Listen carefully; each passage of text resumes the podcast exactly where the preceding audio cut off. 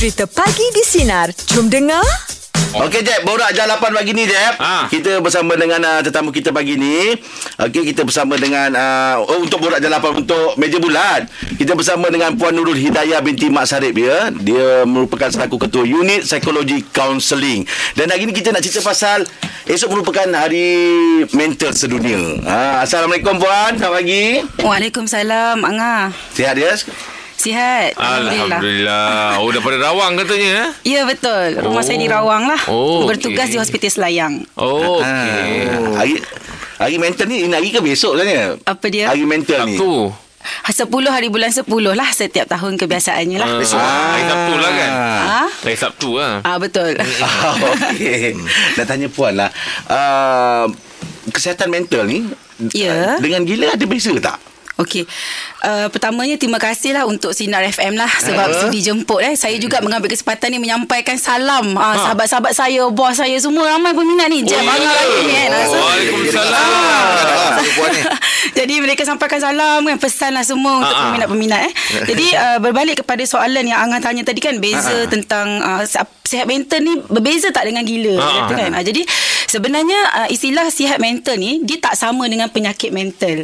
Okey jadi Oh. penyakit mental ni bila contoh dah didiagnosis oleh doktor ataupun uh, psikiatris kita panggil pegawai perubatan psikiatri contohnya seperti uh, skizofrenia eh uh, uh, depression ke, uh, dan uh, contohnya bipolar disorder.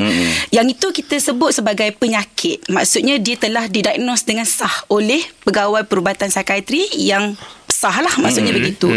Tapi kalau kata tentang kesihatan mental ni dia adalah diri kita sendiri. Maksudnya kita nak sihat ke kita tak nak ke dan kesihatan mental ini sebenarnya memerlukan usaha, usaha kita untuk kita make sure kan yang kita boleh uh, berfungsi dengan baik ataupun tidak. Jadi kalau stigma gila itu sebenarnya dia tak men- men- menggambarkan dia tu mentalnya tak sihat tidak. Ah sebab gila tu mungkin kita boleh katakan uh, dia adalah satu stigma yang sebenarnya Berbezaannya dengan penyakit mental tadilah. Ah, okey. begitu.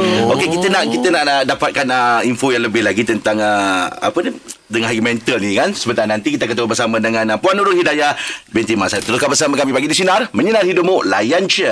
Untuk Oh, meja luar pagi ni kita masih wow, lagi eh. bersama dengan uh, Puan Nurul Hidayah binti Mas selaku ketua psikologi counselling ya dan uh, kita nak berkongsi tentang hari mental. Maksudnya kesihatan mental dan gila tu satu benda yang berbeza lah puan eh? Ya betul. Oh, Betul je. okey okey okey. Gila tu disebabkan apa? Mungkin ada ada kaitan dengan uh, simptom macam contohnya kehidupan dia kan History lah dia. history Oh. daripada mungkin faktor-faktor genetik ataupun mungkin faktor-faktor persekitaran yang menyebabkan dia mendorong kepada adanya tanda-tanda ataupun gejala-gejala sakit mental. Oh, Ah. so gila tu dikategorikan sebagai sakit mental. Ya, tadi macam macam contohnya saya tengok Jeb sekarang saya tak Ha. boleh kata macam Jeb tu tak okey ke kan. Tak boleh saya tak boleh terus judge Tak boleh. Jeb Ah, macam Kena tu. duduk dengan dia Baru tahu Ini ada masalah Ah, kan, kan, kan. Ah, tu tahu, tahu Ah. Jadi kalau tengok daripada depan kita nampak mungkin dia dia Okey. dia okey. Eh, Tapi kita tak tahu. tahu apa yang Belum. berlaku lah tahu daripada lah. Mungkin dia, kalau dia kita teroka, kita kita nampak oh, rupanya ada simptom-simptom ataupun bukan simptom-simptom sakit mental. Yelah. Dia ada gejala-gejala menunjukkan Hmm. mentalnya sihat ke ataupun kesihatan mental kita tu bagaimana. Ah, Saya rasa ada itulah. Saya rasa dia ada Okey. Ah, Kadang-kadang dia Time-time dia ni kan ah, Dia tiba-tiba ah, Dia menumbuk Dia Oh, menendang okey. ah, Lepas tu kan Dia dia bergaya ah, Dia macam-macam Mental. ada Tapi tak tak tak ni atas serius lah Itu rehearsal. Ah, dia- Ah, itu rehearsal. Ah, jadi kalau macam tu kan mungkin saya boleh uh, ketengahkan jugalah berkenaan dengan gejala-gejala hmm. ataupun tanda-tanda Ah, atau dah tahu tu, lah, ah, betul. kan. Nanti mungkin boleh check diri sendiri. Betul. kan. Ah, tu. Ah. Okey, jadi uh, bila bila uh, dikatakan tentang gejala-gejala masalah kesihatan mental ni, mm-hmm. dia uh, melibatkan perubahan tingkah laku yang ketara. Oh. Kan ah. Tak dia memang gitu. Memang perangai dia macam tu. Oh, contohlah macam Angah ni seorang yang sangat ceria. Ah, betul. Tiba-tiba dia murung. Ah, Perubahan ketara tu, eh? Ah, perubahan ketara. Jadi tiba-tiba dia ada perasaan murung, dia kehilangan minat eh tiba-tiba lepas tu dia macam tu dan dia start dengan ada idea- idea-idea untuk membunuh diri kan. Oh, dia sampai Ah. situ, eh? Sampai situ. Boleh sampai situ. Dan daripada sisi fizikal seperti dia berlaku gangguan tidur, ah, macam selera makan dia terjejas ke dan sebagainya. Ah, dan dia start lah untuk ada perubahan pola tu. Pola makan, pola tidur dia dah jadi lain. Ah, so ah, lepas tu dia kerap rasa gemuruh, resah, gelisah. tak tentu pasal.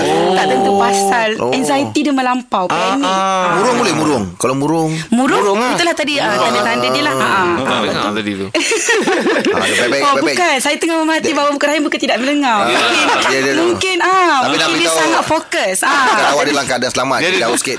dia ada dua benda Sama ada dia fokus Ataupun jangan tidak ah, Jangan tidak tu pun dia juga Ah, Nyambung tapi kalau- orang Tiba-tiba menum- menumbuk tu, tiba-tiba menumbuk tu. Ah, jadi macam tu lah So dia ada Tiba-tiba dia cakap kan ah, Saya rasa macam saya nak mati ya. Saya rasa hidup saya dah tak ada makna lah Alamak. So yang tu lah Tanda-tanda Oh. yang kita boleh katakan uh, Berkait rapat lah Dengan kesihatan mental Hmm, Ah, So maknanya stres pun uh, Di antara tanda-tanda awal lah eh. Boleh, tanda-tanda boleh awal. menyumbang Ah, tetapi kalau tidak dibendung lah sebab stres ni kita boleh kawal. Boleh kawal. Ah, tapi kalau kita tak kawal, ah, mungkin boleh pergi kepada peringkat yang lebih teruk ataupun peringkat yang lebih ah, kita panggil sebagai lebih peringkat yang lebih ti- tinggi, ataupun Tinggi lebih lah. teruk lah kan. Ah, stres tu. Oh, tu jadi- boleh membentuk depression. Lepas ni nak tanyalah rawatan awal lah Kalau dah tahu nampak tanda-tanda awal tu kan betul, betul. Ah, ah, Apa yang sebenarnya yang boleh di, dilakukan Untuk dia tak bagi, pergi lagi jauh kan Betul Ah, lah. lagi. Mungkin ada orang sekeliling kita macam itu juga kan. Bedak ke Ah, kan? ah, bedak. Betul eh? Okey kita kata bersama dengan Puan Nurul Hidayah ya selaku ketua unit uh, psikologi kaunseling. Tengah bersama kami pagi di sinar menyinari hidupmu layan je. Okey untuk meja pagi ni kita masih lagi bersama dengan Puan Nurul Hidayah selaku ketua unit psikologi kaunseling dan kita nak kongsi Ya. tentang uh, hari mental ni kan. Hmm. Berbalik pada soalan Jeb tadi sekiranya kalau memang Dah ada ah, tanda-tanda dah ada awal tanda-tanda tu, macam mana rawatnya? Macam mana cara pencegahan dia Kalau kita Cara dah nampak ah, Tanda-tanda awal tu dah ada Pertama sekali tolong terima mereka seadanya dan jangan hukum mereka. Jangan Oh. label panggil terus gila. Mm-mm. Jangan sekali-kali eh. Oh. Ah kita panggil diorang mering ke apa sekalipun sebaiknya tidaklah Jagalah. Itu kan. Kita kenal pasti tingkah laku mereka yang luar biasa tu dan kita berilah bantuan kepada mereka seperti perhatian dan sokongan dan yang paling penting sekali boleh bawa mereka berjumpa dengan pakar ataupun uh, doktor ke ataupun pegawai uh, psikologi kaunseling seperti kami lah. Ha so belajar untuk kita berfikiran terbuka. Sila jangan malu un- dan segan untuk berjumpa dengan Yes. orang yang betul. Betul. Supaya Ah. kita boleh mencegah sebelum ia parah. Betul. Oh. Macam puan tadi kita dimaklumkan puan kata makna uh, kesihatan mental ni dekat Betul. Malaysia dia nombor dua paling tinggi. Betul. Dia selepas penyakit jantung Angah. Yang tu yang kita maksudkan tadi bahawa dia benda yang serius yang kita yang kita perlu titik beratkan tentang kesihatan mental. So, kita perlu pastikan sama ada mental kita ni sihat ataupun kita ni sihat mentalnya ke macam mana. Mm, Ah, yelah, yelah. Kan jadi kalau min, untuk mendapatkan mental yang sihat dan sejahtera itu dia perlulah ada uh, ke- apa teknik-teknik untuk uh, coping skill yang baik. Maksudnya teknik macam mana cara dia berdaya tindak eh, ah, supaya dia boleh meng, uh, mengatasi risiko ataupun gejala-gejala yang telah timbul. Maaf maaf Puan Saya Ha, nak ha. tanya Puan Boleh, boleh je. Ini kisah benar lah ni Dia ni dulu Mak ayah dia terlampau garang Okey. Jadi budak tu dah besar macam tak tak berapa ni lah sihat sikit dia punya keadaan tu kan. Ya. Jadi uh, nak tanya puan, peranan ibu bapa tu sendiri macam mana sebenarnya untuk membendung supaya tidak ke arah itu? Okey. Terima kasih Jeb. Okey, soalan tu saya kira bagus. Maksudnya Yes, kita brilliant. nak kena Ah, pasti. saya dalam Brilliant. diam-diam, sekali Oh, keluar. saya Ah. nampak Jeb brilliant orang Dia- dia kan. brilliant, dia Ah. Innovation. Itu dia simpan kat otak belakang tu. Tak Okey Jeb Berbalik kepada soalan Jeb tadi lah kan Okey Bila umur 10 tahun Mm-mm. Dia telah selalu dimarah eh, Selalu uh, orang kata macam Dia mengalami tekanan emosi Ah, betul. Ha Emosinya tidak stabil Mm-mm. Akibat dimarah Di depan orang kan? Dia ada rasa Sebab bila umur dia 10 tahun tu pun Dia sebenarnya dia dah ada perasaan Dia dah ada emosi Dia dah boleh lahirkan Melalui tingkah laku. Jadi mungkin dia akan Bertindak dengan tingkah laku Yang dia akan memberontak lah Maksudnya ditunjukkan. Jadi mungkin akan timbul Wujudnya perasaan Seperti uh, marah kepada parents Berdendam. Kita tak tahu kan? Yalah. uh, Mungkin dia malu Sebab orang sekeliling Marah depan orang sekeliling Menimbulkan rasa anxiety Rasa dia sangat takut Ataupun mungkin rasa seperti Orang semua memandang dia so, uh, Dia punya self confidence menjadi rendah eh. Ini semua boleh berlaku Kesan daripada uh, uh, Orang kata macam dia kena marah tadi tu Yelah, Ah, emosi dia tak Emosi betul. dia Oh, Dia start umur 10 tahun eh puan? eh? Uh, bukan start usia maksudnya pada usia 10 tahun tu dia dah memang peringkat usia uh, kanak-kanak dan remaja ni itu adalah dia mempunyai kadar memori yang boleh mengingat mm apa yang berlaku kepada diri dia pada tempoh itu. Mm. Jadi betul lah macam cik kata tadi adakah peranan ibu bapa tu mainkan peranan penting? Yeah. Betul lah sangat penting. Yeah. Jadi ibu bapa that's why pentingnya ilmu-ilmu parenting, ilmu keibubapaan kan untuk kita uh, pelajari, kita ketahui macam mana cara untuk untuk kita mendidik anak-anak, Ya. menjadikan mereka seperti kawan eh ah, Oh, dan ah, tak mengikut boleh- setiap us- usia mereka kan. Ka, Macam jadi, keadaan uh, situasi saya ni selalu kena marah dengan rumah tu akan menyumbang tak? Puan? akan menyumbang selalu kena marah dengan Ah, rumah je. rumah. Itu kau tanya aku je nanti. oh, ya, itu, itu benda aku boleh jawab. Kau tak payah minta puan jawab. Aku boleh jawab eh. Oh, ya, Baik, ya. kita ketemu bersama dengan uh, Puan Nurul Hidayah. Tukar bersama kami bagi di Sinar. Menyinari hidupmu. Layan je. Itu aku biasa je. Ah. Meja pula kita masih lagi bersama dengan uh, Puan Nurul Hidayah. Uh, selaku ketua unit psikologi counselling. Ah, okey puan. Oh, ya, Rahim. Macam mana kita uh, nak nak mengubah persepsi masyarakat uh, yang negatif tentang penyakit gila ni? Hmm, okey. Uh, soalan tu uh, bagus juga eh Rahim sebab Bagus kita juga nak, tu. Baguslah Oh, sebab ah, yang kan, tak tepi. kan? Saya dah biasa saya terkejut Sebab Saya selalu bagi soalan bagus So saya tak terkejut Tak terkejut sangat lah Tak terkejut Ah, sangat contoh lah kan Contoh Kalau orang panggil Rahim gila Rahim seronok tak? Alamak. Tak Rahim seronok. gila Rahim gila Ah, Contoh lah tak kan seronok, tak seronok. ha, Jadi kita nak kena betulkan ah, Persepsi ah, ah. itu kan Jadi apa yang kita kena faham Tentang kesihatan mental ni tiga perkara penting kita kena faham adalah uh, kita kena tahu bahawa untuk mendapatkan mental sihat kita kena melihat bagaimana cara kita berfikir mm-hmm. kita merasa dan kita bertindak Uh-uh. yang kedua cara kita meng, uh, menghap, uh, berinteraksi dengan orang lain Mm-mm. dan yang ketiga, ketiga cara kita menghadapi masalah dan cara macam mana kita nak mengatasi masalah Menangani tu dia. menangani betul je jadi kalau kita sendiri pun tidak ad, kita dah nilai diri kita cara-cara ni kita pun tak ada pada diri kita jaga jangan sesenang label orang lain gila sebab kalau kita pun tak betul cara berfikir kita pun tak betul cara bertindak kita pun tak betul cara berinteraksi dengan orang lain. So kita pun tak boleh nak kata orang lagi gila Mungkin orang pun akan cakap kita gila Jadi ini yang kita kena faham Tentang kesihatan mental Maksud uh, Kalau saya boleh share uh, Simple lah tips ni Saya simple uh, Saya share tentang tips 4T T yang pertama ini Saya boleh kata sebagai Take break Oh. Ah, ambil masa sekejap dan elakkan obses kepada berita-berita palsu Oh. ataupun daripada ah, kita punya dengar-dengar orang cakap lah kan. Ah, contohnya Gosip-gosip. ah Jangan dia gosip-gosip input yang bukan-bukan lah. Ya, Ah. sebab dia kan yang, yang menjadi masalahnya bila kita mengambil berita itu sebagai benda yang kita percaya. Itu yang menjadikan masalah. So kita kalau kita ada simptom kita rasa kita ni jenis orang yang cepat percaya dengan benda itu kita take break. T yang kedua Ah, adalah okey. take care. Okey. Ha, okay. Take care ni sebab apa eh? Sebab bila kita relax, mm tadi kan kita dah take break, kita relax. Dah relax. So kita boleh jaga emosi kita. Oh. Ha, dan bila kita sentiasa menjaga diri kita, beremosi dengan baik, okay, contohnya sebaik-baiknya saya bagi tip dalam 30 minit sehari tu, okay, uh, se- sebaiknya dua kali sehari kita buat dalam 30 minit tu, okay. So, uh, kita cuba cari matahari. Sebab apa kita cari matahari? Oh, bukanlah nak kata konti tak ada matahari, Ah, tidak. yelah. Kan, bukan begitu. Sebab sini dah sinar kan? Ah. dah bersinar kan ah, Sebab Bila ada matahari Dia akan merembes Hormon serotonin Untuk mengelakkan depression Oh. Ah. Dia tak kira berapa punya matahari. Tak adalah Ah, dia- Biasanya pagi, Pagi, kan? ya. Ah. Yelah, yelah. Petang panas.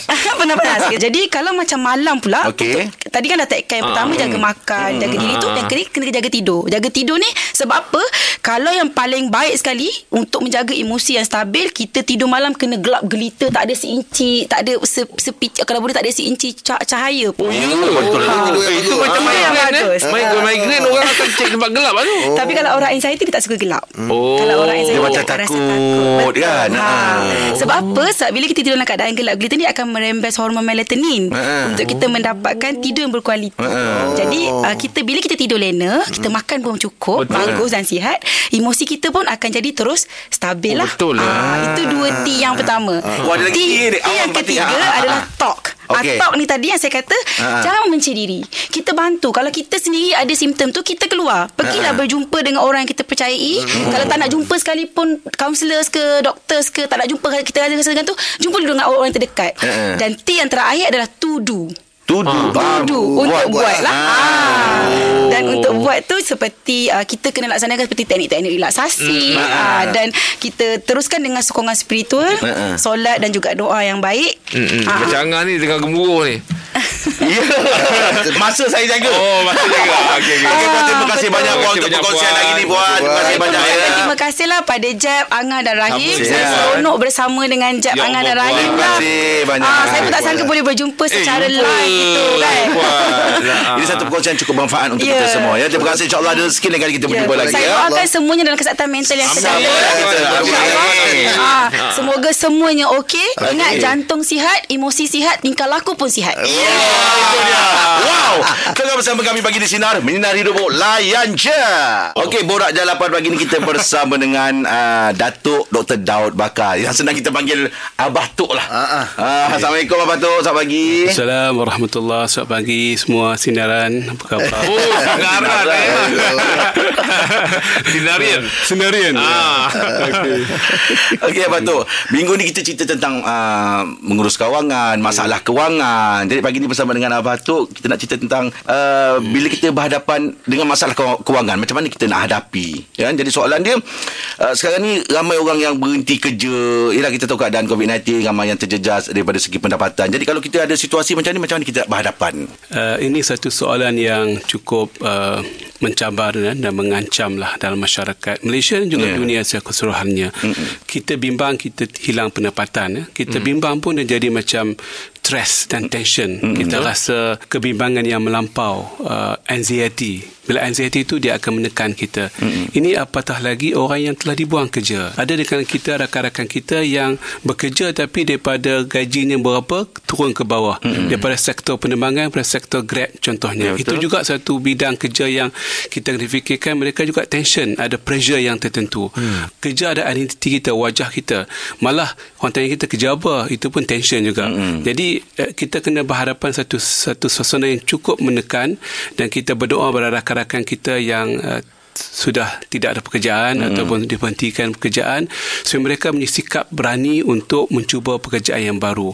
Walaupun nampak mungkin bu- bukan bidang mereka dan bukan membuat pendapatan yang sama macam dulu hari ini kita kena fikir secara kerja iaitu apa saja kerja yang ada di hadapan kita kita kena tangkap. Ya. kita kena usahakan dan kita kena pastikan kita boleh mencipta kerja kita sendiri.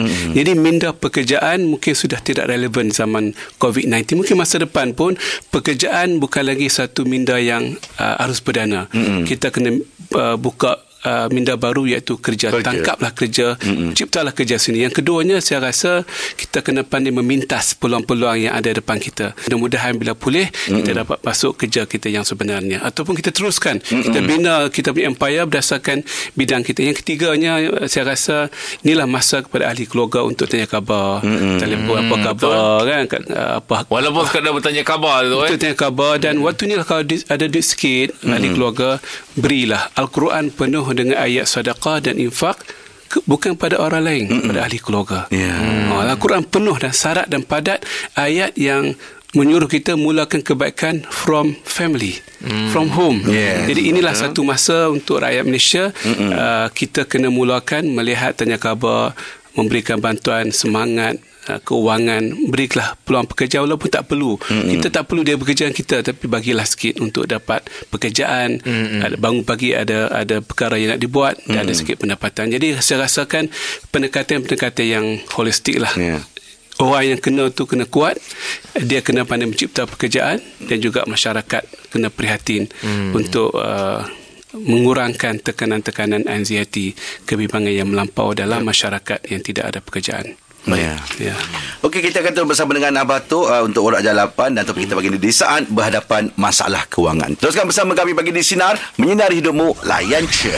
Pagi di Sinar bersama Jeb, Rahim dan Angah kembali memeriahkan pagi anda Isnin ini bermula 6 pagi hingga 10 pagi.